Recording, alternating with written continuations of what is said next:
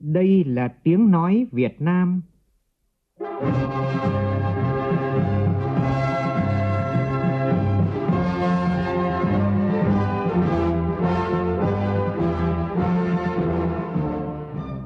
là tiếng nói Việt Nam, phát thanh từ Hà Nội, thủ đô nước Cộng hòa xã hội chủ nghĩa Việt Nam.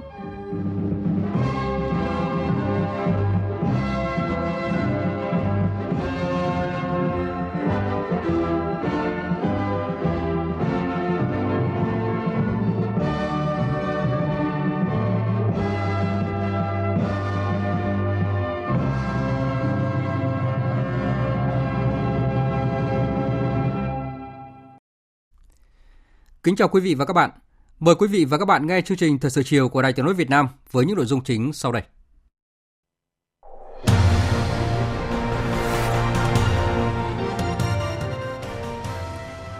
Thủ tướng Nguyễn Xuân Phúc chủ trì hội nghị xin ý kiến góp ý của nguyên lãnh đạo Đảng, Nhà nước, Mặt trận Tổ quốc Việt Nam vào các dự thảo văn kiện Đại hội 13 của Đảng. Chủ tịch Quốc hội Nguyễn Thị Kim Ngân dự phiên khai mạc Đại hội đồng lần thứ 40 Hội đồng Liên nghị viện các quốc gia Đông Nam Á với chủ đề thúc đẩy quan hệ đối tác nghị viện vì cộng đồng bền vững. Đại hội lần này tiếp tục hướng tới việc xây dựng, hoàn chỉnh hệ thống pháp luật, lấy người dân làm trung tâm, đặt người dân lên hàng đầu. Một tin vui đối với ngành nông nghiệp Việt Nam cũng như với bà con nông dân trồng nhãn, đó là Bộ Nông nghiệp và Nguồn nước Australia vừa thông báo các điều kiện nhập khẩu nhãn tươi Việt Nam. Liên tiếp xảy ra các vụ tai nạn giao thông tại Thái Nguyên và Quảng Ninh làm 5 học sinh sinh viên thiệt mạng. Vụ việc đặt ra nhiều câu hỏi liên quan đến trách nhiệm của gia đình và nhà trường khi để học sinh chưa đủ tuổi lái xe máy. Mục sự kiện và bàn luận với sự tham gia của ông Trần Hữu Minh, Phó Tránh Văn phòng Ủy ban An toàn giao thông quốc gia sẽ bàn về nội dung này. Trong phần tin thế giới, dư luận quốc tế tiếp tục lên án hành vi sai trái của Trung Quốc khi đưa tàu vào vùng đặc quyền kinh tế và thềm lục địa của Việt Nam gây căng thẳng trên khu vực Biển Đông. Trong ngày làm việc cuối cùng của hội nghị thượng đỉnh G7, Tổng thống Mỹ Donald Trump đưa ra một loạt các thông tin đáng chú ý như việc sẽ nối lại đàm phán thương mại với Trung Quốc hay việc Mỹ và Pháp sắp đạt được thỏa thuận về thuế đánh vào các tập đoàn công nghệ.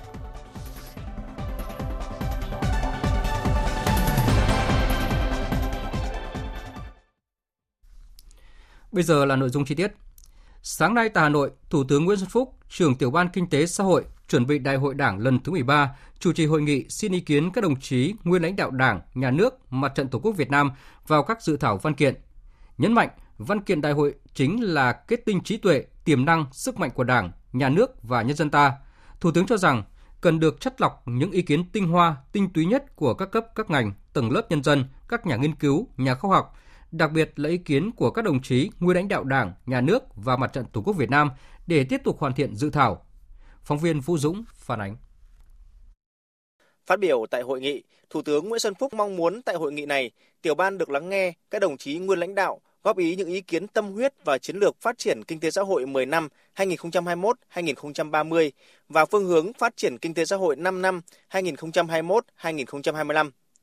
Thủ tướng nhấn mạnh đây là những ý kiến rất quan trọng bởi các đồng chí nguyên lãnh đạo là những người giàu kinh nghiệm trong công tác quản lý lãnh đạo, điều hành công việc của Đảng, Nhà nước, luôn chăn trở trước những vấn đề lớn của đất nước, những khó khăn của nhân dân.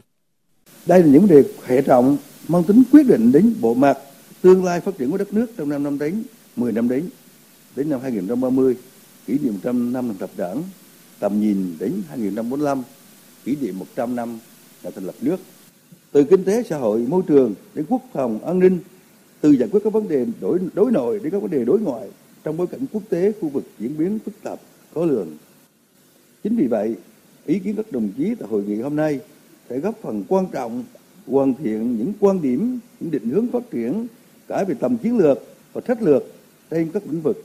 đồng thời củng cố sự tin tưởng, sức mạnh của sự đoàn kết thống nhất, gắn bó, tính kế thừa và tinh thần trách nhiệm cao từ các thế hệ lãnh đạo trong đảng, nhà nước ta, tất cả vì dân, vì nước, vì tương lai tươi sáng của dân tộc chúng ta. Như các ông chí đã biết văn kiện đại hội chính là sự kết tinh trí tuệ, tiềm năng sức mạnh của đảng, nhà nước và nhân dân ta chính vì vậy, tiểu ban kinh tế xã hội nhận thức rõ đây là trách nhiệm to lớn và rất nặng nề, cần được chắc lọc những ý kiến tinh hoa, tinh túy nhất của các cấp, các ngành, các tầng lớp dân cư, các nhà nghiên cứu, nhà khoa học, đặc biệt là các đồng chí nguyên lãnh đạo đảng, nhà nước và đoàn quốc Việt Nam cho ý kiến đóng góp để tiếp tục hoàn thiện thông báo đến các đồng chí nguyên lãnh đạo về nội dung lớn của dự thảo chiến lược phát triển kinh tế xã hội 10 năm và phương hướng phát triển kinh tế xã hội 5 năm và xin ý kiến góp ý về các nội dung này. Thủ tướng nhấn mạnh đến kết quả quan trọng của kinh tế xã hội đất nước sau hơn 30 năm đổi mới, đồng thời phân tích bối cảnh phức tạp của thế giới, tình hình trong nước với những vấn đề đặt ra. Trong bối cảnh đó, cả yêu cầu nội tại và yêu cầu từ bên ngoài để tránh tụt hậu, thu hẹp khoảng cách phát triển, đòi hỏi phải tiếp tục đẩy mạnh công cuộc đổi mới, đưa đất nước phát triển mạnh mẽ, bền vững hơn, hiệu quả hơn. Xuất phát từ yêu cầu đó, Thủ tướng cho biết tiểu ban đã thảo luận, nghiên cứu kỹ lưỡng và đề xuất mục tiêu chiến lược, quan điểm phát triển, đột phá chiến lược, định hướng, giải pháp trọng tâm trong 5 đến 10 năm tới, tầm nhìn đến năm 2045. Mong muốn các đồng chí nguyên lãnh đạo cho ý kiến về các nội dung này, Thủ tướng cho rằng các nhận định đúng và trúng về tình hình quốc tế và trong nước sẽ giúp đất nước không bỏ lỡ cơ hội, tận dụng sự phát triển mạnh mẽ của khoa học công nghệ, của cuộc cách mạng công nghiệp lần thứ tư, nhất là những ngành mà Việt Nam đang có lợi thế như nông nghiệp, chế biến chế tạo ứng dụng công nghệ cao, công nghệ thông tin, dịch vụ du lịch, vân vân. Thủ tướng Nguyễn Xuân Phúc nhấn mạnh, tinh thần xây dựng dự thảo văn kiện là không làm trong phòng lạnh mà phải làm từ thực tiễn cuộc sống, từ khát vọng của nhân dân, từ yêu cầu phát triển của đất nước. Tiểu ban phải xây dựng dự thảo văn kiện với tinh thần Đảng chấp nhận, dân phấn khởi và quốc tế đánh giá cao. Chiều nay tại Hà Nội, Thủ tướng Nguyễn Xuân Phúc tiếp bà Unity Dow, Bộ trưởng Ngoại giao và Hợp tác Quốc tế Cộng hòa Botswana. Tại buổi tiếp, Thủ tướng Nguyễn Xuân Phúc hoan nghênh Bộ trưởng lần đầu tiên đến thăm Việt Nam. Chuyến thăm này có ý nghĩa đặc biệt quan trọng, đánh dấu trao đổi đoàn cấp cao đầu tiên giữa hai nước. Trên tinh thần đó, Thủ tướng hy vọng chuyến thăm lần này không chỉ vun đắp mà còn mở ra thời kỳ mới, tạo ra sung lực mới, thúc đẩy quan hệ hợp tác Việt Nam Botswana trong thời gian tới. Thủ tướng hoan nghênh những kết quả tích cực, thực chất đạt được tại buổi hội đàm giữa bà Bộ trưởng với Phó Thủ tướng, Bộ trưởng Ngoại giao Phạm Bình Minh. Hoan nghênh hai bên đã ký hiệp định miễn thị thực cho người mang hộ chiếu ngoại giao và công vụ. Tin tưởng văn kiện này sẽ mở đường cho việc tăng cường giao lưu, trao đổi hợp tác giữa hai nước trên tất cả các mặt. Về phần mình, Bộ trưởng Ngoại giao và Hợp tác Quốc tế Botswana cho rằng việc hai nước ký hiệp định về miễn thị thực cho người mang hộ chiếu ngoại giao và công vụ có ý nghĩa quan trọng, mở ra triển vọng hợp tác mới, tạo thuận lợi cho giao lưu các mặt. Bà cũng bày tỏ mong muốn Tổng thống Botswana sẽ thăm chính thức Việt Nam. Thủ tướng Nguyễn Xuân Phúc nêu rõ, tiềm năng hợp tác giữa hai nước là rất lớn, nhất là trong lĩnh vực có thế mạnh như nông nghiệp, thủy sản, giáo dục, y tế, chính phủ điện tử. Song kết quả hợp tác đạt được còn rất khiêm tốn. Hợp tác kinh tế mới chỉ dừng ở trao đổi thương mại, song kim ngạch trao đổi song phương còn rất thấp, mới chỉ đạt 47,8 triệu đô la Mỹ. Trong đó Việt Nam nhập siêu, khuôn khổ pháp lý cho hợp tác còn thiếu. Việt Nam mong đẩy mạnh hợp tác với Botswana mạnh mẽ hơn nữa, nhất là tăng mạnh kim ngạch thương mại song phương. Để khai thác tối đa tiềm năng hợp tác to lớn đó, Thủ tướng đề nghị hai bên tăng cường khung khổ pháp lý về kinh tế, đầu tư để đẩy mạnh hợp tác trước hết trên các lĩnh vực này. Đề nghị Botswana với uy tín của mình tại châu lục và khu vực ủng hộ và hỗ trợ thúc đẩy việc thiết lập quan hệ giữa Việt Nam và Liên minh Âu Liên minh Âu châu Phi, làm cầu nối để Việt Nam tăng cường quan hệ với cộng đồng phát triển miền Nam châu Phi. Về phần mình, Việt Nam sẵn sàng là cầu nối để Botswana tiếp cận và mở rộng hợp tác với các nước ASEAN. Thưa quý vị và các bạn, sáng nay, Đại hội đồng lần thứ 40, Hội đồng Liên nghị viện các quốc gia Đông Nam Á gọi tắt là IPA 40 với chủ đề thúc đẩy quan hệ đối tác nghị viện vì cộng đồng bền vững đã khai mạc trọng thể tại thủ đô Bangkok của Thái Lan dưới sự chủ trì của Chủ tịch Hạ viện Thái Lan, Chủ tịch IPA 40 Chuan Lệch Pai. Cùng dự lễ khai mạc về phía nước chủ nhà có Thủ tướng Thái Lan Prayut Chan-o-cha. Chủ tịch Quốc hội Nguyễn Thị Kim Ngân dẫn đầu đoàn đại biểu cấp cao Quốc hội nước ta dự lễ khai mạc. Đại hội đồng IPA 40 có sự tham dự của hơn 1.000 đại biểu là lãnh đạo, nghị viện, nghị sĩ, 10 quốc gia thành viên IPA và các nước quan sát viên, đối tác của nước chủ nhà Thái Lan. Phản ánh của nhóm phóng viên Lê Tuyết và Quang Trung tại Bangkok. Thay mặt chính phủ Hoàng gia Thái Lan, Thủ tướng Prayut Chan-o-cha nhiệt liệt chào mừng các đại biểu đến từ các thành viên nghị viện IPA, nước quan sát viên tham dự IPA 40. Thủ tướng nhấn mạnh các đại biểu thực sự đóng góp vai trò quan trọng trong việc thúc đẩy cộng đồng ASEAN hướng tới đạt được các mục tiêu đề ra. Tôi xin nhấn mạnh rằng cơ quan lập pháp cần có sự hỗ trợ chặt chẽ của cơ quan hành pháp để hướng tới người dân và triển khai các chương trình đề ra. Đây là hai cơ chế hợp tác có khả năng tương hỗ lẫn nhau. Tôi thấy rằng đại diện các nghị viện thành viên IPA, các quan sát viên, các tổ chức khác nhau đến tham dự đại hội đồng lần này để chia sẻ các kinh nghiệm cũng như tri thức. Tôi rất vui mừng nhận thấy rằng IPA đã đạt được những thành công trong quá trình ủng hộ việc xây dựng cộng đồng ASEAN, đặc biệt là hướng tới loại trừ các thảm họa มุ้ยเกิลเป็นมยเจอกัความท้าทายอย่างต่อเนื่องมากมายหลายประการไปด้วยกันนะครับ Theo Thủ tướng Thái Lan, trải qua suốt 40 năm, IPA là một trong những đối tác gần gũi của ASEAN, đại diện cho cơ quan lập pháp phối hợp chặt chẽ với cơ quan hành pháp trong tiến trình xây dựng cộng đồng ASEAN, đóng vai trò hết sức quan trọng trong việc xây dựng và củng cố cộng đồng văn hóa xã hội, lấy người dân làm trung tâm. Thủ tướng Thái Lan cho rằng môi trường cũng là vấn đề thu hút sự quan tâm trên toàn thế giới, trong đó có việc giảm thiểu phát khí thải CO2. Với tư cách là Chủ tịch ASEAN, Thái Lan chia sẻ vấn đề này, đặc biệt là phải xử lý được các thách thức về môi trường và trong hội nghị cấp cao ASEAN lần thứ 34 đã nói rất nhiều đến vấn đề xử lý rác thải nhựa. Đó cũng chính là vấn đề của riêng Thái Lan hiện nay. Chủ tịch Hạ viện Thái Lan, Chủ tịch IPA 40 Chuân Lệch Pai bày tỏ vinh dự được chào đón lãnh đạo nghị viện nghị sĩ các nước thành viên tham dự Đại hội đồng IPA tại Thái Lan sau 10 năm. Trong thời gian qua, khu vực Đông Nam Á đã có những chuyển biến mạnh mẽ trong nhiều lĩnh vực. Tuy nhiên, còn có một số vấn đề khó khăn chưa được giải quyết và có những vấn đề khác nảy sinh như ma túy lan rộng từ nước này sang nước khác. Bản thân vấn đề của Thái Lan là sự ô nhiễm của rác thải nhựa cũng ảnh hưởng đến các quốc gia khác hoặc xuất hiện ở các nước khác trong khu vực. IPA là một khuôn khổ thúc đẩy hợp tác giữa các nghị sĩ nghị viện ASEAN. Từ xuất phát điểm còn đơn lẻ, khiêm tốn, IPA đã lớn mạnh và có sự tham gia của 10 nghị viện thành viên của các nước ASEAN, có 12 nghị viện quan sát viên trên thế giới. Theo Chủ tịch Hạ viện Thái Lan, Chủ tịch IPA 40, lịch sử luôn được viết những trang mới và các nước phải luôn tỉnh táo để không bị các đợt sóng thay đổi quét đi. Hiện tại các thách thức đến từ chủ nghĩa cực đoan, biến đổi khí hậu, dòng người di cư, các vấn đề liên quan đến tham nhũng đều hướng các nước thành viên tới việc phải nỗ lực hết sức để vượt lên những thách thức làm xói mòn những thành tiệu.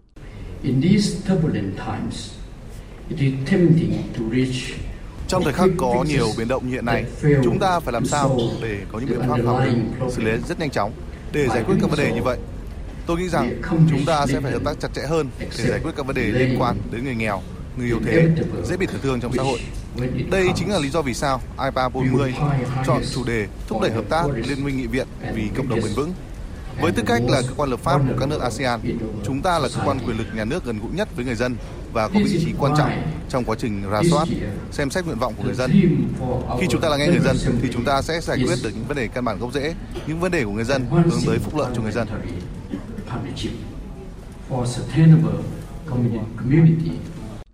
Trên tinh thần này, ông Chuân Lịch Pai đề nghị các nước thành viên phải lấy người dân làm trung tâm, đặt người dân lên hàng đầu. Với dân số 647 triệu người trong ASEAN, thước đo đối với thành công chính là phúc lợi của người dân. Nếu tăng quyền cho người dân để người dân có thể tự đứng trên đôi chân của mình thông qua việc đem đến cho họ những cơ hội và an ninh, thì cộng đồng sẽ phát triển bền vững lâu dài các nước thành viên phải thúc đẩy nguyên tắc pháp quyền.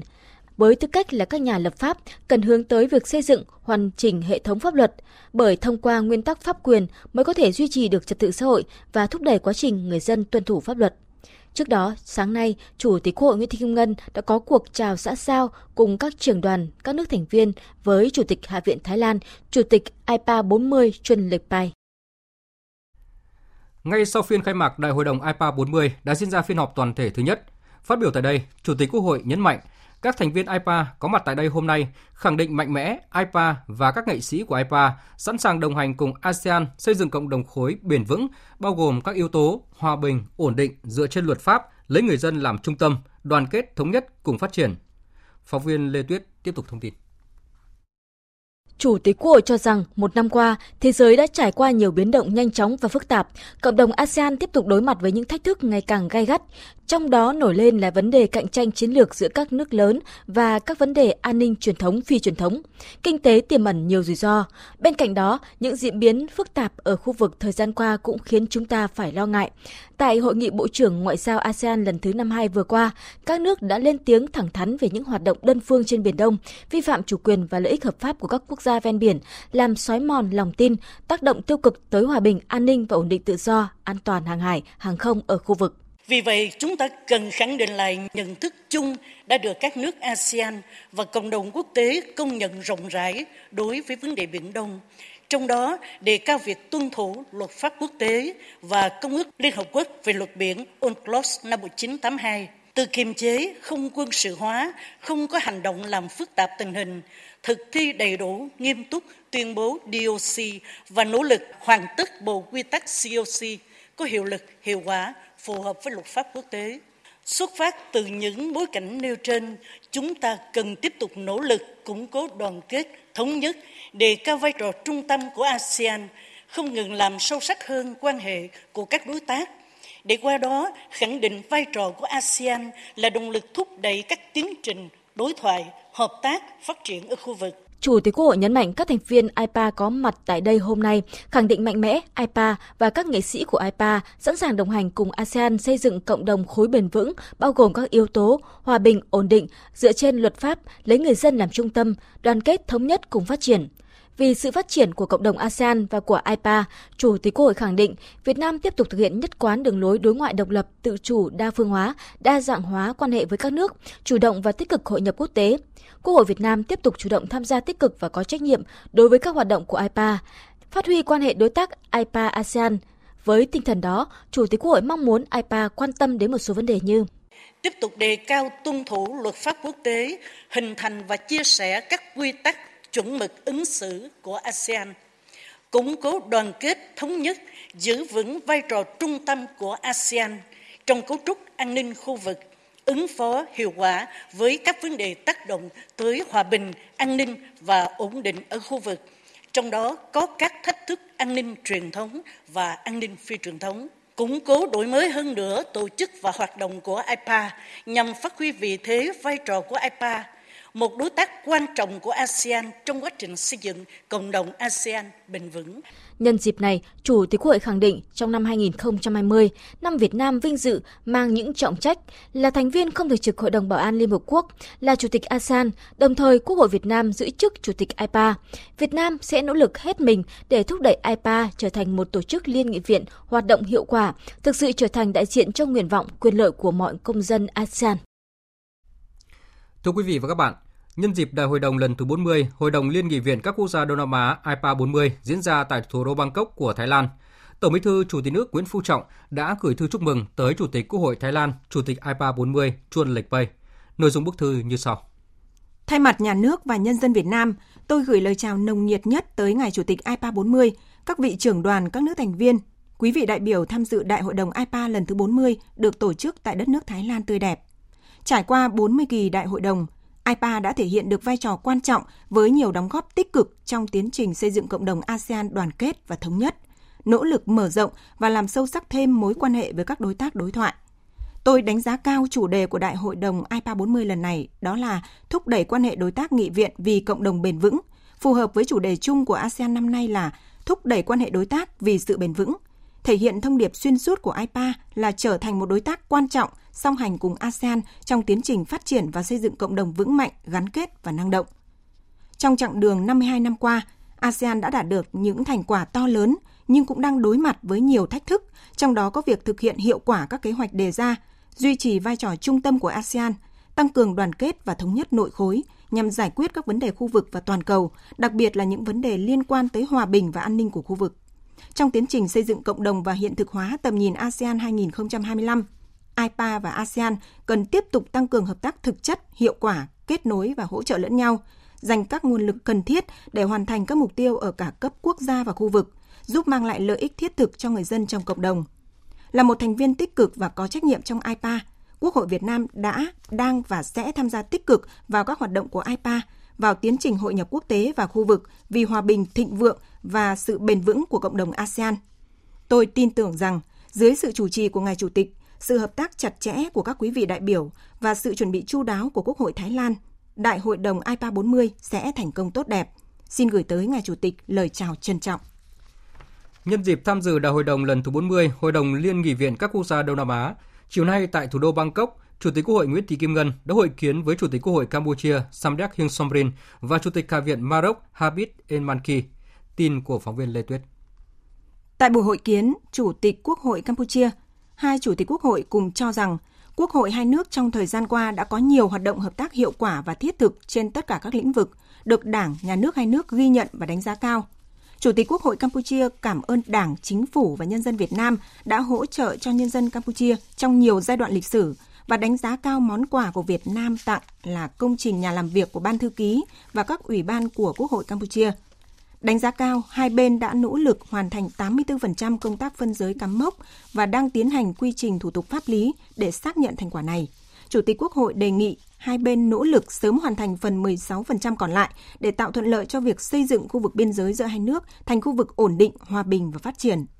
Chủ tịch Quốc hội Nguyễn Thị Kim Ngân mong muốn hai quốc hội cùng nhau phối hợp vì một IPA đoàn kết, thống nhất, đồng thuận cao và ủng hộ những vấn đề mà IPA đã đưa ra trong chương trình nghị sự. Tại cuộc hội kiến, Chủ tịch Hạ viện Maroc, Chủ tịch Quốc hội Nguyễn Thị Kim Ngân đề nghị hai bên tiếp tục hợp tác chặt chẽ, phát huy hiệu quả cơ chế Ủy ban hỗn hợp và các cơ chế tham vấn chính trị giữa hai nước, thúc đẩy hợp tác địa phương, triển khai hiệu quả biên bản ghi nhớ thiết lập quan hệ kết nghĩa giữa Đà Nẵng, Tangier, được ký nhân dịp Chủ tịch Quốc hội thăm Maroc, thúc đẩy quan hệ kết nghĩa giữa các địa phương khác như thành phố Hồ Chí Minh, Casablanca, Nha Trang, Agadir,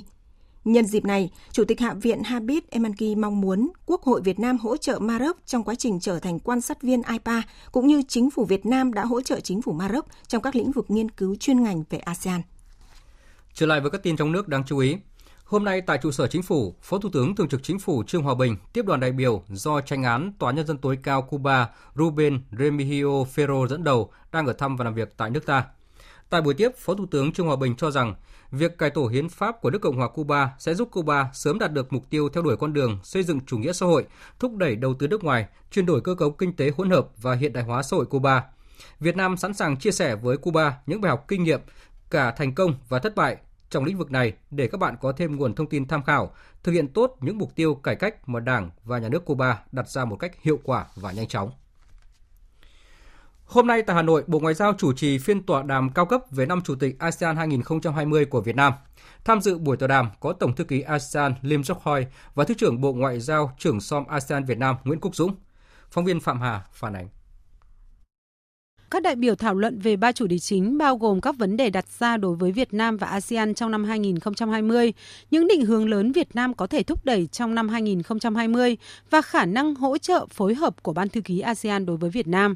Các đại biểu cho rằng, hướng đến năm 2020, ASEAN đang phải đối mặt với những bất ổn không thể lường trước được, tạo ra các thách thức đối với hòa bình, ổn định của các quốc gia cũng như cuộc sống của người dân. Ngoài ra, sự phát triển của công nghệ đang dẫn đến những thay đổi cơ bản trong cách thức hoạt động của các nền kinh tế và doanh nghiệp, đòi hỏi sự hợp tác chặt chẽ hơn nữa giữa các quốc gia thành viên. Bên cạnh các thách thức năm 2020 cũng có nhiều thuận lợi như việc ASEAN vẫn duy trì được khả năng phục hồi, đổi mới và tiến nhanh đến việc theo đuổi các mục tiêu phát triển bền vững cho cộng đồng ASEAN. Phát biểu tại buổi tọa đàm, Thứ trưởng Nguyễn Quốc Dũng cho rằng What Vietnam aims for next year as ASEAN chair những gì Việt Nam hướng tới trong năm tới với tư cách là Chủ tịch ASEAN là xây dựng dựa trên những thành tiệu hiện tại của ASEAN, góp phần thúc đẩy thực hiện thành công tầm nhìn cộng đồng ASEAN 2025, củng cố hơn nữa sự thống nhất và gắn kết của ASEAN, duy trì vai trò trung tâm của ASEAN trong kiến trúc khu vực, củng cố các cơ chế do ASEAN dẫn dắt, trong khi tiếp tục thực hiện cải thiện hiệu lực và hiệu quả của hệ thống ASEAN. Để thực hiện thành công vai trò chủ tịch của ASEAN, Thứ trưởng Nguyễn Quốc Dũng kêu gọi sự ủng hộ và hợp tác của Ban thư ký ASEAN sẽ là động lực giúp Việt Nam thực hiện nhiệm vụ quan trọng trong năm 2020. Tổng thư ký ASEAN Lim Jock Hoi khẳng định Ban thư ký ASEAN sẽ phối hợp chặt chẽ với Việt Nam trong năm chủ tịch ASEAN để thực hiện các mục tiêu đề ra. One, to maintain ASEAN as a region of peace Trước hết cần duy trì ASEAN là một khu vực hòa bình, ổn định và ninh. Đây là một yếu tố quan trọng của ASEAN trong môi trường địa chính trị phức tạp thế giới do cạnh tranh chiến lược địa chính trị giữa các cường quốc trong bối cảnh chiến tranh thương mại và phát triển toàn cầu chậm lại. Quan trọng thứ hai là duy trì vai trò trung tâm của ASEAN và tính liên kết kinh tế của ASEAN. Ngoài ra, ASEAN cần thúc đẩy các biện pháp giải quyết các thách thức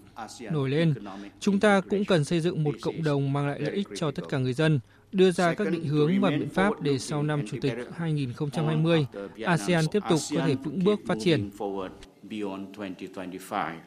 Tổng thư ký ASEAN cho rằng với sự chuẩn bị tốt của Việt Nam cùng với sự hỗ trợ của các nước khu vực, Ban thư ký ASEAN, Việt Nam sẽ thực hiện tốt được các mục tiêu đề ra trong năm Chủ tịch ASEAN của mình.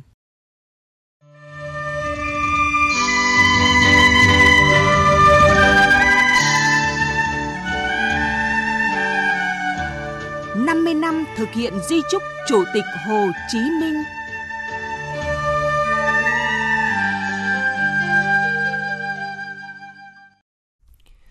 Sáng nay, Thành ủy Hà Nội tổ chức hội nghị Hà Nội 50 năm thực hiện di trúc của Chủ tịch Hồ Chí Minh và sơ kết 3 năm thực hiện chỉ thị 05 của Bộ Chính trị về đẩy mạnh học tập và làm theo tư tưởng, đạo đức, phong cách Hồ Chí Minh.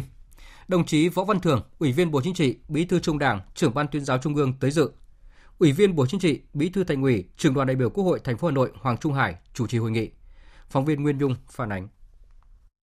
Thực hiện lời bác dạy, 50 năm qua, Hà Nội luôn gương mẫu đi đầu để phấn đấu vì một thủ đô bình yên, tươi đẹp, mạnh khỏe cả về vật chất lẫn tinh thần và giữ gìn truyền thống đoàn kết trong Đảng và nhân dân để xây dựng phát triển thủ đô ngày càng văn minh, hiện đại, góp phần vào xây dựng đất nước. Tại hội nghị đã có nhiều chia sẻ về việc học tập Bác có ý nghĩa rất lớn trong hoàn thành tốt nhiệm vụ và trong đời sống. Thiếu tá Lương Thái Dũng, chính trị viên tiểu đoàn kiểm soát quân sự 103, Bộ Tư lệnh Thủ đô Hà Nội cho biết. Việc học tập và làm theo phong cách ứng xử văn hóa, tinh tế, đầy tính nhân văn,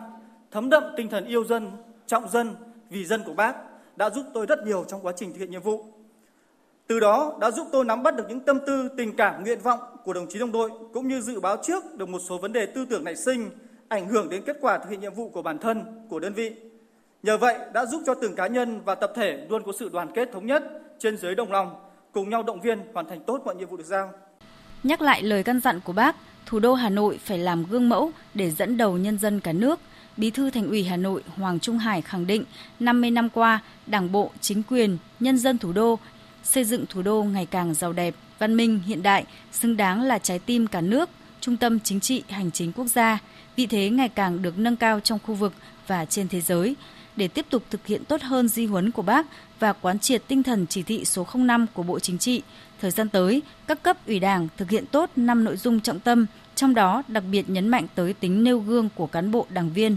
Cán bộ đảng viên mà trước hết là các đồng chí lãnh đạo quản lý các cấp cần phải phát huy tính nêu gương, tự rèn luyện, tự tu dưỡng, tự soi, tự sửa và tinh thần phục vụ Tổ quốc, phục vụ nhân dân. Từ đó truyền tải đến cán bộ đảng viên, lan tỏa đến các tầng lớp nhân dân nhằm tiếp tục thực hiện di trúc thiêng liêng của Bác gắn với chỉ thị 05 của Bộ Chính trị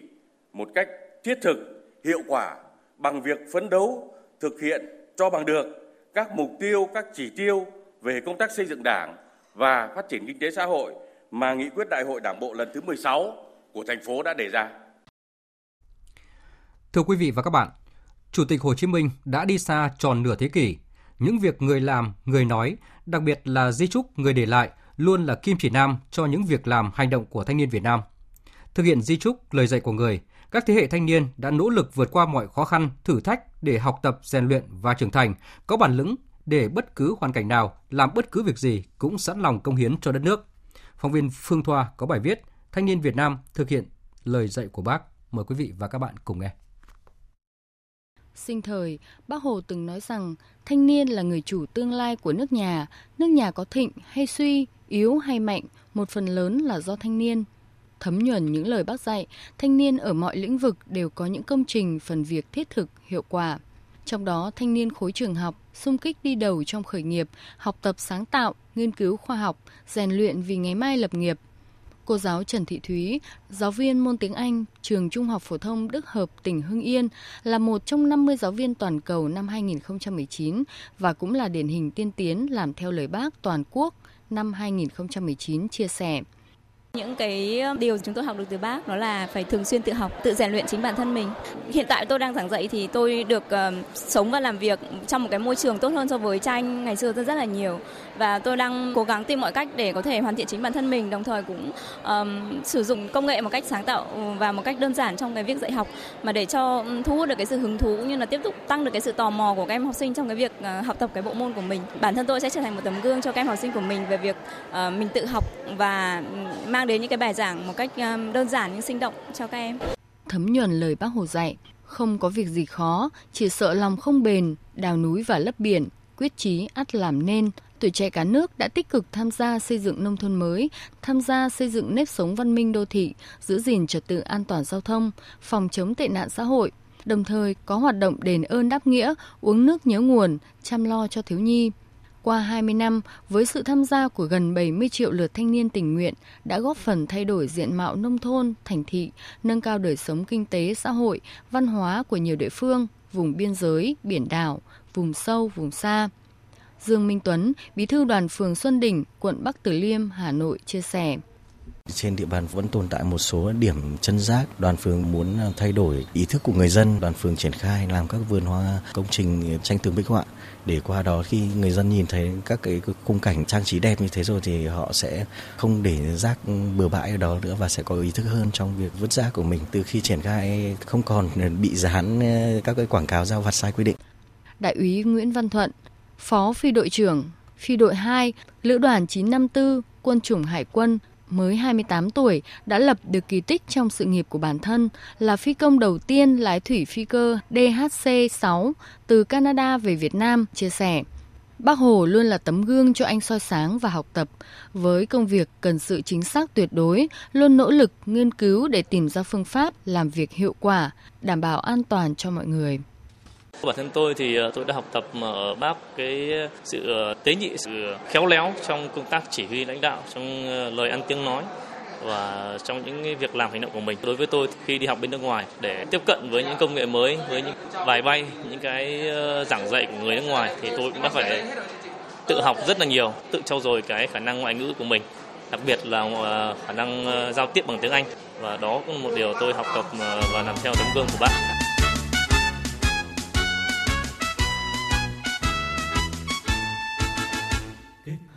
Mỗi lời dân dạy của Chủ tịch Hồ Chí Minh đều được các thế hệ thanh niên Việt Nam học tập, áp dụng thiết thực hiệu quả trong mỗi công việc, từng trường hợp cụ thể. Đó là lớp thanh niên thế hệ mới, chủ động trang bị kiến thức, kỹ năng cần thiết để trực tiếp tham gia vào sự phát triển kinh tế xã hội, đóng góp vào sự phát triển chung của đất nước và hội nhập quốc tế. Làm theo lời bác, không có việc gì khó,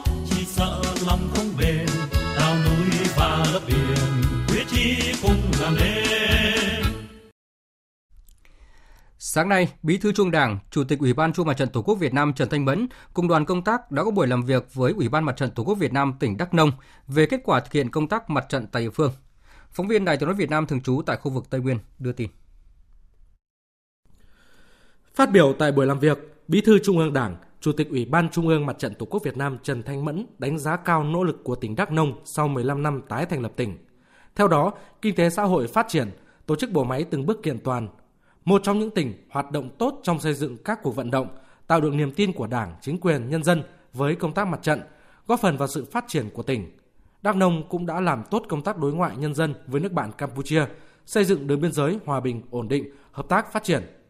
Đối với công tác mặt trận trong thời gian tới, đồng chí Trần Thanh Mẫn yêu cầu thì tôi cũng đề nghị quan tâm thường xuyên bố trí cán bộ làm công tác mặt trận làm sao nó có đủ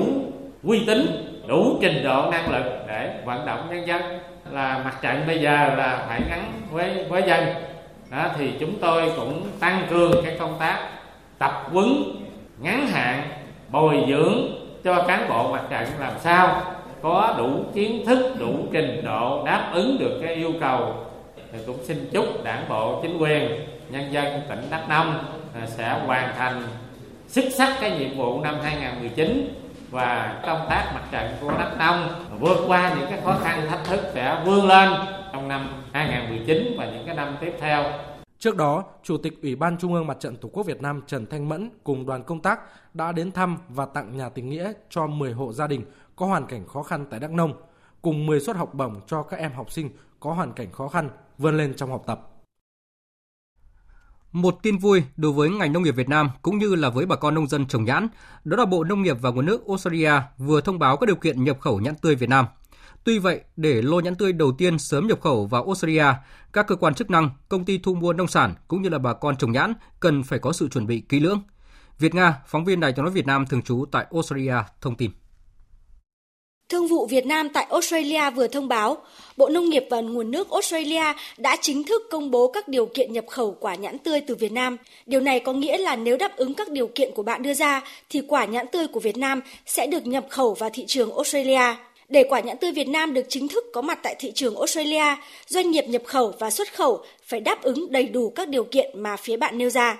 Đó là công ty nhập khẩu cần đăng ký xin giấy phép với Bộ Nông nghiệp và Nguồn nước Australia để sang được thị trường Australia, quả nhãn phải có nguồn gốc xuất xứ rõ ràng, phải được kiểm dịch theo đúng quy định và đáp ứng các yêu cầu về đóng gói, bao bì và vận chuyển. Việc xuất khẩu nhãn tươi vào Australia vào thời điểm hiện tại đang có những khó khăn nhất định. Tuy vậy, ông Nguyễn Phú Hòa, trưởng cơ quan thương vụ Việt Nam tại Australia cho biết, thương vụ Việt Nam tại Australia sẽ làm hết mình để quả nhãn tươi Việt Nam sớm thâm nhập thị trường Australia. Cơ quan thương vụ đã lên kế hoạch rất là cụ thể, xác định cái chiến lược là phải quảng bá cái quả nhãn như một loại quả kỳ diệu về sức khỏe. Tại vì chúng ta cũng biết là cái quả nhãn nó chỉ quen thuộc với là người châu Á là chính. Trong khi người Úc thì họ quan tâm sức khỏe. Cái thứ hai nữa là cơ quan thương vụ cũng đã à, làm việc với đại sứ quán và chủ hiệp hội doanh nhân người Việt Nam để lên kế hoạch phối hợp cùng tổ chức ngày à, nhãn Việt Nam. Ngoài ra thì thương vụ cũng đã cho in ấn để chuẩn bị quảng bá các tờ rơi cũng như là những cái kế hoạch để đưa hàng vào à, các điểm tiêu thụ. Đồng thời chúng tôi cũng quan tâm đến giới trẻ ở Úc để cho họ làm quen với quả nhãn, đảm bảo cho cái quả này có thể tiêu thụ về lâu dài. Việc Australia đồng ý cho nhập quả nhãn tươi Việt Nam là kết quả của quá trình đàm phán lâu dài giữa các cơ quan liên quan của hai nước. Để vào được thị trường Australia không phải là đơn giản, vì đây là thị trường có nhiều quy định chặt chẽ. Tuy nhiên, khi vào được thị trường khó tính này rồi, thì điều không kém phần khó khăn là phải duy trì được thị trường bằng cách đảm bảo chất lượng hàng hóa ổn định, luôn tuân thủ các điều kiện mà Australia đặt ra để xây dựng uy tín, giữ vững chỗ đứng trên thị trường. Sau một tháng triển khai tháng cao điểm tổng kiểm tra đồng loạt các phương tiện ô tô khách, xe container và mô tô từ ngày 15 tháng 7 đến 14 tháng 8, lực lượng cảnh sát giao thông cả nước đã phát hiện và lập biên bản xử lý hơn 314.000 phương tiện vi phạm trật tự an toàn giao thông và tước quyền sử dụng giấy phép lái xe của gần 48.000 trường hợp, tạm giữ 21.000 phương tiện các loại. Đặc biệt, qua công tác kiểm tra, lực lượng cảnh sát giao thông đã phát hiện 160 trường hợp tài xế sử dụng ma túy. Từ nay đến cuối năm, cảnh sát giao thông cả nước sẽ tiếp tục xử lý nghiêm các vi phạm là nguyên nhân trực tiếp gây ra tai nạn giao thông, không để xảy ra vụ việc đặc biệt nghiêm trọng. Trước mắt là đảm bảo trật tự an toàn giao thông, trật tự xã hội dịp nghỉ lễ Quốc khánh mùng 2 tháng 9 và tháng cao điểm an toàn giao thông cho học sinh đến trường.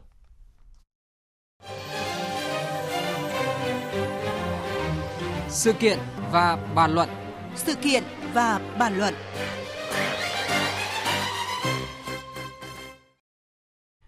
Thưa quý vị và các bạn, mối lo về an toàn giao thông đối với học sinh sinh viên lại hiển hiện ngay trước thềm năm học mới khi chỉ riêng trong ngày hôm qua tại Thái Nguyên và Quảng Ninh xảy ra hai vụ tai nạn nghiêm trọng làm năm học sinh sinh viên thiệt mạng. Vụ việc thu hút sự chú ý của dư luận với nhiều câu hỏi. Vì sao vận động tuyên truyền rất nhiều mà không ít thanh niên, đặc biệt là học sinh sinh viên vẫn uống rượu bia rồi lái xe? Gia đình, nhà trường có trách nhiệm ra sao khi để học sinh chưa đủ tuổi lái xe? Giải pháp nào để chấn chỉnh tận gốc vấn đề này? Cùng bàn luận về nội dung này, biên tập viên Hải quân có cuộc trao đổi với ông Trần Hữu Minh, Phó Tránh Văn phòng Ủy ban An toàn giao thông quốc gia. Mời quý vị và các bạn cùng nghe.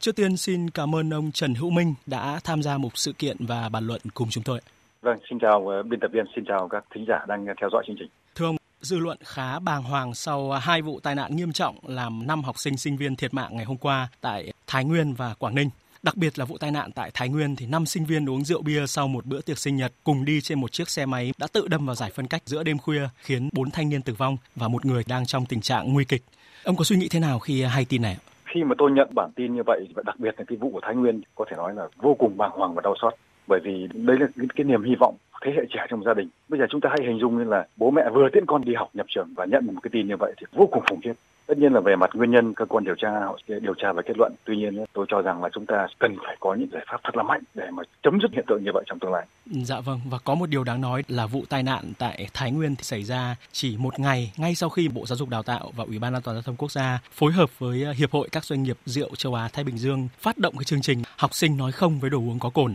và câu hỏi được rất là nhiều người đặt ra đó là à, vì sao chúng ta vận động tuyên truyền rất là nhiều rồi mà không ít thanh niên, đặc biệt là học sinh sinh viên vẫn uống rượu bia rồi lái xe gây ra những cái vụ tai nạn đau lòng như là ở Thái Nguyên ngày hôm qua. Tôi cho rằng là cái công tác tuyên truyền thì đương nhiên là chúng ta phải kiên trì và chúng ta phải thay đổi cái nội dung và cách thức tuyên truyền trước đây khi mà chúng ta tuyên truyền thì phần lớn là cung cấp những cái quy định pháp luật mang tính rất là cứng nhắc. Cho nên người nghe là đôi lúc không hiểu và không nhớ và không làm theo được. Thì hiện nay thì ngoài việc cung cấp những quy định pháp luật, chúng ta cần phải giải thích thêm lý do tại sao lại có quy định pháp luật đó. Và kèm theo đó là những cái hậu quả. Nếu như họ không tuân thủ thì họ sẽ gặp những hậu quả gì? Và những lợi ích cái người tuân thủ có thể có được khi mà đem lại lợi ích cho cá nhân, cho cộng đồng. Dạ vâng và cũng có ý kiến cho rằng việc yêu cầu học sinh sinh viên ký cam kết đã uống rượu bia không lái xe hay là cam kết là sẽ tuân tuân thủ luật giao thông bằng văn bản vào mỗi dịp đầu năm học mới thì không thật sự hiệu quả. Xin được hỏi à, quan điểm của ông ạ. Như tôi phân tích lúc trước ấy, thì ngoài cái việc chúng ta ký một cái bản cam kết thì vấn đề là trong cái buổi ký cam kết đó chúng ta cung cấp những thông tin gì để làm sao cho cái người khi mà người ta ký vào cái bản cam kết đó có thêm những cái kiến thức cần thiết về cái chủ đề đó từ việc cái ảnh hưởng của rượu bia khi điều khiển phương tiện cơ giới thế rồi các giải pháp lựa chọn về phương tiện đi lại khi mà chúng ta cung cấp những kiến thức như vậy cho người nghe họ sẽ tích lũy và họ sẽ thay đổi cái hành vi và cùng với giáo dục vận động tuyên truyền thì theo ông đâu là những cái việc mà cần làm ngay để có thể giảm thiểu cái số vụ tai nạn giao thông của học sinh sinh viên ạ? Với học sinh sinh viên ấy thì phần lớn là họ đi bằng cái phương tiện hoặc là xe đạp điện, xe máy điện hoặc là xe máy mũ bảo hiểm là một thiết bị bảo hộ duy nhất khi mà có va chạm. Chính bởi vậy mà ngoài việc trang bị các cái kiến thức về kỹ năng về tuân thủ các quy định pháp luật thì việc yêu cầu học sinh sinh viên khi mà tham gia giao thông bằng xe đạp điện, xe máy điện, xe máy là phải sử dụng mũ bảo hiểm đúng cái quy chuẩn thế và đội đúng cách là một cái yêu cầu vô cùng quan trọng đối với cái nhóm người trưởng thành thì cái tỷ lệ đội mũ bảo hiểm là rất cao tại Việt Nam. Thế nhưng mà với cái nhóm học sinh sinh viên thì cái tỷ lệ tuân thủ khi đội mũ bảo hiểm lại rất thấp. Hiện nay chúng ta đang có những cái chương trình về tuyên truyền. Thế và các địa phương khi mà vào cuộc thì tôi nghĩ rằng để cái việc mà đội mũ bảo hiểm đối với cả học sinh sinh viên là một trong những trọng tâm. Vấn đề thứ hai là vấn đề xử phạt vi phạm. Tuyên truyền và vấn đề xử phạt là hai vấn đề mà luôn luôn cần phải đi cùng với nhau bởi vì thiếu một cái nội dung này thì công tác tuyên truyền và xử phạt không phát huy hiệu quả và không hình thành những ý thức giao thông. À, hiện nay thì chúng ta đang có những cái bước đi rất là mạnh mẽ trong việc ứng dụng các cái công nghệ để xử phạt nguội. Tôi cho rằng đấy là xu hướng hết sức cần thiết. Tuy nhiên một cái một cái vấn đề hết sức quan trọng là cái cách thức xử phạt, quản lý tái phạm và xử phạt lũy tiến với tái phạm cũng vô cùng quan trọng. Thì đây là những nội dung mà tôi cho rằng là có thể làm ngay à, để nâng cao cái hiệu quả hiệu lực và tạo lên cái văn hóa giao thông tốt đối với học sinh sinh viên. Và theo ông, gia đình cũng như là nhà trường thì có trách nhiệm ra sao khi mà để cho học sinh chưa đủ tuổi lái xe máy và đã gây ra những cái vụ tai nạn đáng tiếc như là học sinh lớp 10 ở thành phố Hạ Long tỉnh Quảng Ninh đã thiệt mạng vì à, phóng xe máy với tốc độ cao và lao lên vỉa hè. Đó là một cái vụ việc vô cùng đáng tiếc và điều đó phản ánh lên một cái thực trạng hiện nay là học sinh cái độ tuổi 16 đến 18 tuổi thì vẫn được lái xe đạp điện, xe máy điện và xe máy có dung tích nhỏ hơn 50 cc mà không cần bất cứ một cái chứng chỉ hoặc là bằng lái gì. Dạ. Tôi cho rằng đây về mặt pháp luật thì đây đang là một cái bất cập mà chúng ta cần phải vá trong cái đợt sửa đổi bổ sung cái luật giao thông đường bộ trong thời gian tới. À, tuy nhiên trong cái thời điểm mà chúng ta chưa sửa luật giao thông đường bộ thì chúng ta hoàn toàn có thể có những cái giải pháp có thể làm ngay được để xử lý tình huống này. Đặc biệt là việc phát huy cái trách nhiệm của gia đình và nhà trường đào tạo dạy dỗ các em đầu tiên là các bậc phụ huynh trang bị cho mình các cái kiến thức cần thiết khi mà tham gia giao thông qua đó chúng ta truyền cái kiến thức các kỹ năng đó cho các em trước khi giao xe đảm bảo là khi mà các em nhận xe dù đó là cái xe đạp điện, xe máy điện hay là xe đạp à, và xe máy nhỏ hơn 50 cc thì các em có đầy đủ các kiến thức và kỹ năng để có thể tham gia giao thông an toàn trên đường. À, thế và cũng không không chỉ đối với xe đạp à, điện và xe máy điện đâu. Tôi nghĩ là kể cả đối với xe đạp và đi bộ hết sức cần thiết. Ví dụ như là hiện nay pháp luật thì chưa quy định là các em là phải đội mũ bảo hiểm khi đi xe đạp. Thế nhưng mà rõ ràng khi nếu như các em mà đội một cái mũ bảo hiểm hoặc là một cái mũ cho người đi xe đạp thì rõ ràng an toàn hơn rất nhiều. Thế hoặc đi bộ hiện nay tôi thấy có một cái xu hướng là khi mà các em đi bộ trên đường là mặc nhiên là các phương tiện cơ giới phải tránh mình trên đường. Điều đấy là hoàn toàn sai bởi vì quy định pháp luật hiện nay kể cả trong luật giao thông đường bộ yêu cầu là khi sang đường phải quan sát. Đặc biệt những nơi mà không có vạch qua đường không có đèn tín hiệu thì chúng ta phải quan sát. Khi mà an toàn thì mới qua đường. Thì, thì tất cả những vấn đề như vậy nếu chúng ta được phổ biến chúng ta tuyên truyền cho các em thì chắc chắn là cái vấn đề an toàn giao thông cho học sinh sinh viên sẽ được cải thiện rất nhiều. Dạ vâng thưa ông. Lễ khai giảng năm học mới thì đã đến rất gần rồi. Ông có muốn ờ, chia sẻ thêm điều gì với học sinh sinh viên với các thầy cô giáo cũng như là các bậc phụ huynh và cả các cơ quan truyền thông để chúng ta có thể giảm thiểu số vụ tai nạn giao thông trong thời gian tới ạ? Học sinh, sinh viên, trẻ em, đây là tương lai của đất nước. Phải thực hiện tất cả những giải pháp có thể để chúng ta bảo vệ an toàn cho trẻ em, cho học sinh, sinh viên. Đây vừa là mục tiêu nhưng mà vừa là trách nhiệm của cả hệ thống chính trị bao gồm bậc phụ huynh của nhà trường và tất cả thành viên. Bởi vậy chúng tôi mong rằng là ngoài việc chúng ta tuyên truyền các cái kiến thức, cái kỹ năng cho các em để các em tham gia giao thông an toàn hơn thì ngay bản thân chúng ta là những người điều khiển cái phương tiện cơ giới trên đường. Khi mà chúng ta đi qua các cái khu vực có trẻ em, có học sinh tham gia giao thông trên đường, chúng ta cẩn trọng hơn, chúng ta giảm tốc độ, chúng ta giữ khoảng cách an toàn hơn và như vậy là chúng ta sẽ nâng cao cái an toàn giao thông cho cộng đồng và đặc biệt là cho học sinh sinh viên. Dạ vâng, một lần nữa xin được cảm ơn ông Trần Hữu Minh, Phó Tránh Văn phòng Ủy ban An toàn giao thông quốc gia đã bàn luận cùng chúng tôi. Quý vị và các bạn vừa nghe cuộc trao đổi giữa phóng viên Đài Tiếng nói Việt Nam với ông Trần Hữu Minh, Phó Tránh Văn phòng Ủy ban An toàn giao thông quốc gia về việc làm thế nào để đảm bảo an toàn cho học sinh sinh viên trước các vụ tai nạn giao thông nghiêm trọng mới xảy ra hôm qua tại Quảng Ninh và Thái Nguyên trước thềm năm học mới.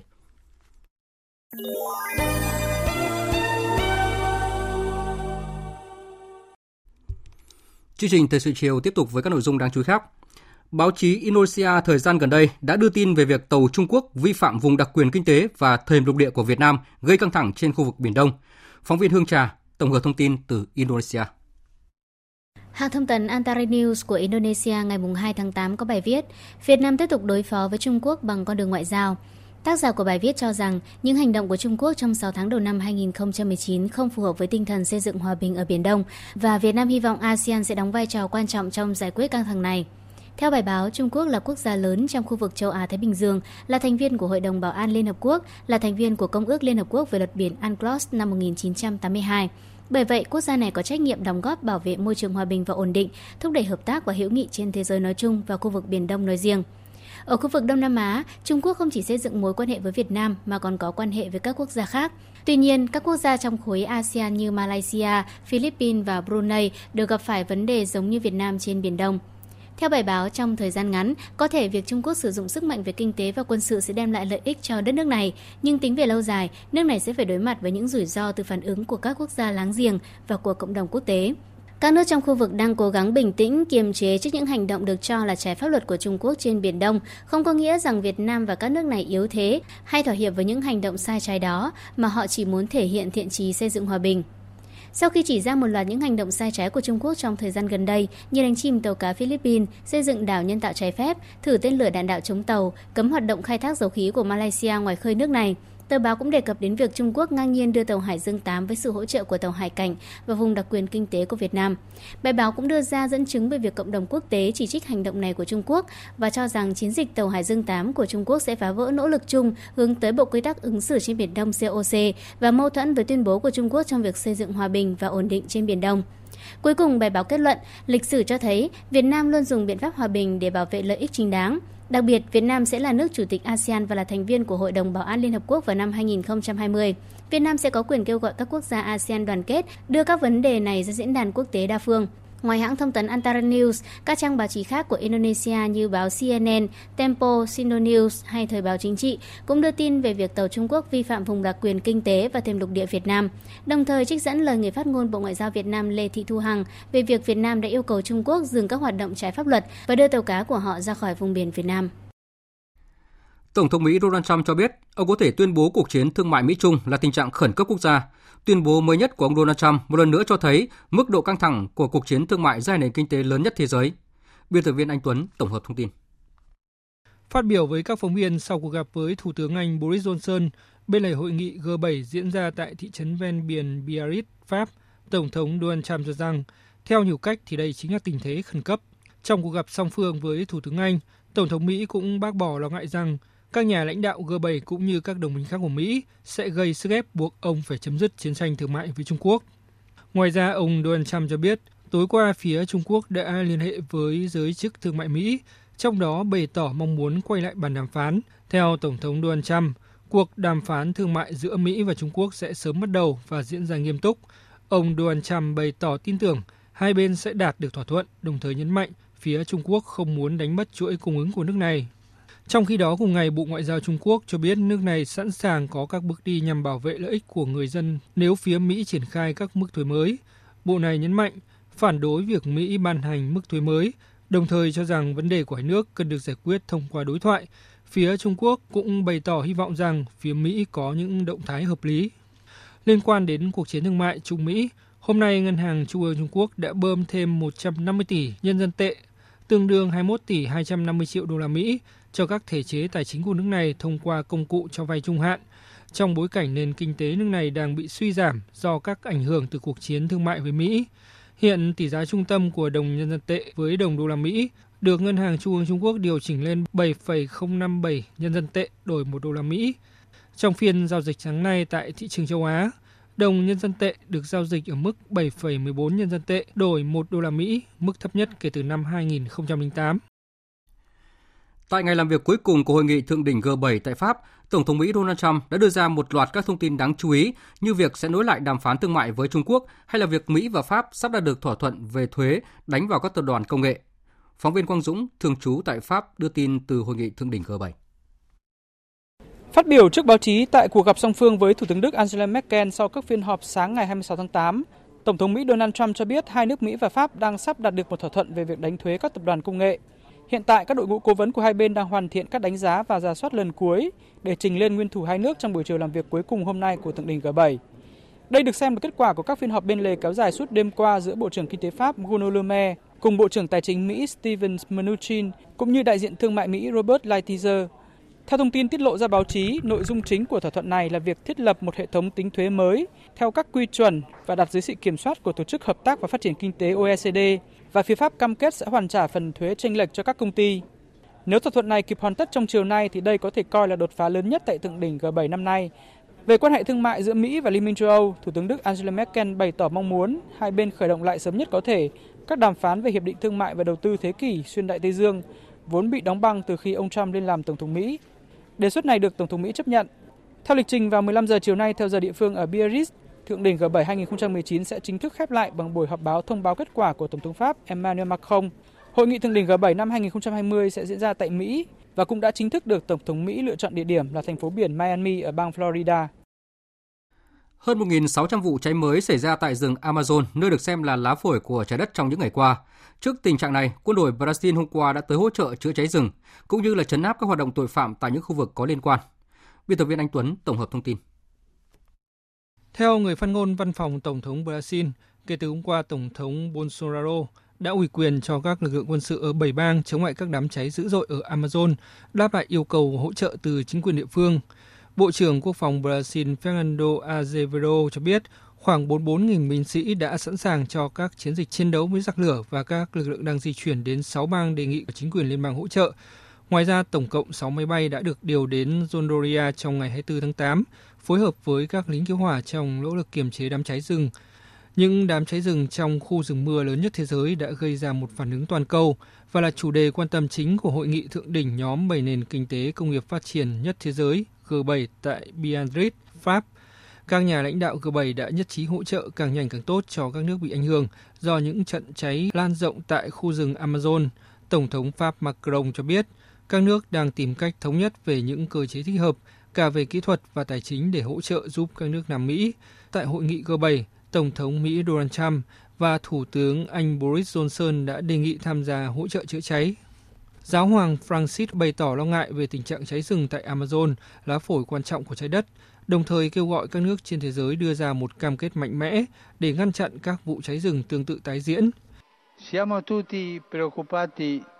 per i vasti incendi Tất cả chúng ta đều lo lắng về những đám cháy lớn bùng phát tại Amazon. Chúng ta hãy cầu nguyện để với sự cam kết của tất cả chúng ta, đám cháy sớm được dập tắt. Khu rừng Amazon rất quan trọng đối với hành tinh của chúng ta.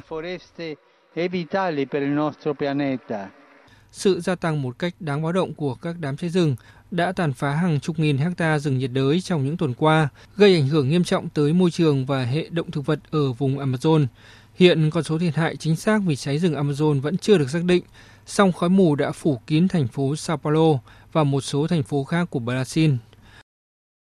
Vừa rồi là phần tin thời sự quốc tế. Tiếp tục chương trình thời sự chiều nay là trang tin thể thao.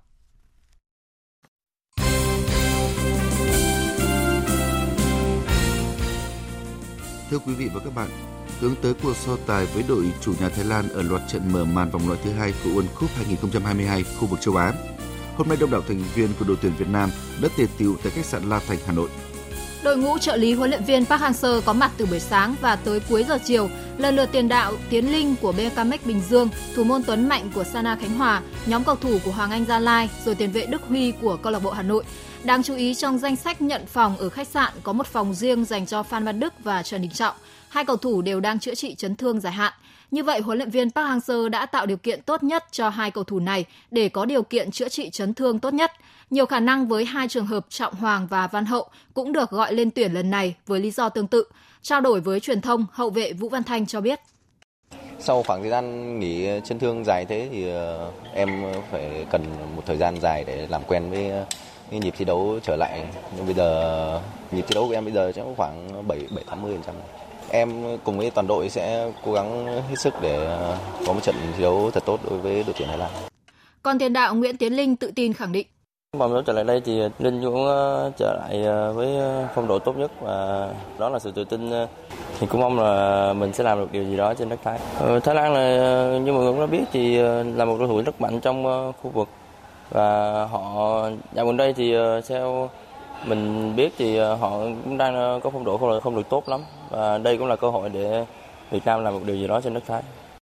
Tối nay, huấn luyện viên Park Hang-seo và ban huấn luyện có cuộc họp với toàn đội để thông báo về kế hoạch tập luyện cũng như công việc liên quan trong đợt tập trung này. Buổi tập đầu tiên sẽ diễn ra vào chiều mai tại sân bóng Trung tâm Đào tạo bóng đá trẻ Việt Nam. Cũng trong ngày hôm nay, đội tuyển U22 hội quân tại Trung tâm bóng đá PVF Văn Giang Hưng Yên. Theo lịch trình thì đến ngày 5 tháng 9, toàn đội lên đường sang Trung Quốc để thi đấu giao hữu với đội tuyển U22 của nước chủ nhà. Đặc biệt sau trận đấu giữa hai đội tuyển Việt Nam và Thái Lan, huấn luyện viên Park Hang-seo sẽ sang Trung Quốc để trực tiếp chỉ đạo các tuyển thủ U22 Việt Nam. Chuyển sang những tin thể thao đáng chú ý khác. Liên đoàn cử tạ thế giới vừa đưa ra kết luận cuối cùng về trường hợp dính doping của Trịnh Văn Vinh và Nguyễn Thị Phương Thành. Theo kết luận, hai lực sĩ này bị cấm thi đấu 4 năm, đồng thời phải nộp phạt tới 10.000 đô la Mỹ. Mẫu thử của lực sĩ cựu vô địch thế giới Văn Vinh có chứa chất anabolic và andiol, còn Phương Thanh dương tính với chất androsten. Tại giải điền kinh dành cho các nội dung ném quốc tế 2019 vừa diễn ra tại Hàn Quốc, vận động viên Phan Thanh Bình thi đấu nội dung ném đĩa đạt thành tích 48m64, phá kỷ lục quốc gia của chính huấn luyện viên Đào Dân Tiến. Kỷ lục quốc gia cũ ở nội dung ném đĩa nam là 48,5m do huấn luyện viên Đào Dân Tiến lập vào ngày 7 tháng 5 năm 2000 tại thành phố Hồ Chí Minh. Tại giải vô địch Muay quốc gia 2019 đang diễn ra tại Thanh Hóa, Nguyễn Trần Duy Nhất bất ngờ để thua 2-3 trước Trương Cao Minh Phát ở hạng cân 63,5 kg. Đây là thất bại đầu tiên tại đấu trường quốc nội của Nguyễn Trần Duy Nhất sau 12 năm thi đấu. Dạng sáng ngày mai, giải quần vợt Mỹ mở rộng Grand Slam cuối cùng trong năm sẽ khởi tranh vòng đấu chính. Ngay vòng 1 tâm điểm sẽ là trận đấu được chú ý nhất của hai tay vợt Serena Williams và Maria Sharapova. Đây là hai cựu nữ hoàng của quần vợt trong kỷ nguyên mở khi sở hữu đến 28 danh hiệu Grand Slam, Selena 23 lần, còn Sarapova là 5 lần. Ở nội dung đơn nữ còn có trận đấu hấp dẫn khác. Cựu vô địch Angelique Kerber gặp Mladenovic. Ở nội dung đơn nam, Roger Federer gặp Sumit Naga. Đương kim vô địch Novak Djokovic gặp Robert Balena. Dự báo thời tiết Phía Tây Bắc Bộ nhiều mây, có mưa, có nơi mưa vừa, mưa to và rải rác có rông, gió nhẹ. Trong cơn rông có khả năng xảy ra lốc xét, mưa đá và gió giật mạnh, nhiệt độ từ 23 đến 31 độ. Phía Đông Bắc Bộ và Thanh Hóa có mưa rào và rải rác có rông. Riêng vùng núi có mưa vừa, mưa to, có nơi mưa rất to, gió Đông Nam cấp 2, cấp 3. Trong cơn rông có khả năng xảy ra lốc, xét, mưa đá và gió giật mạnh, nhiệt độ từ 23 đến 31 độ. Các tỉnh từ Nghệ An đến Thừa Thiên Huế, chiều tối và đêm có mưa rào và rông vài nơi, ngày nắng, gió Tây Nam cấp 2, cấp 3, nhiệt độ từ 24 đến 34 độ.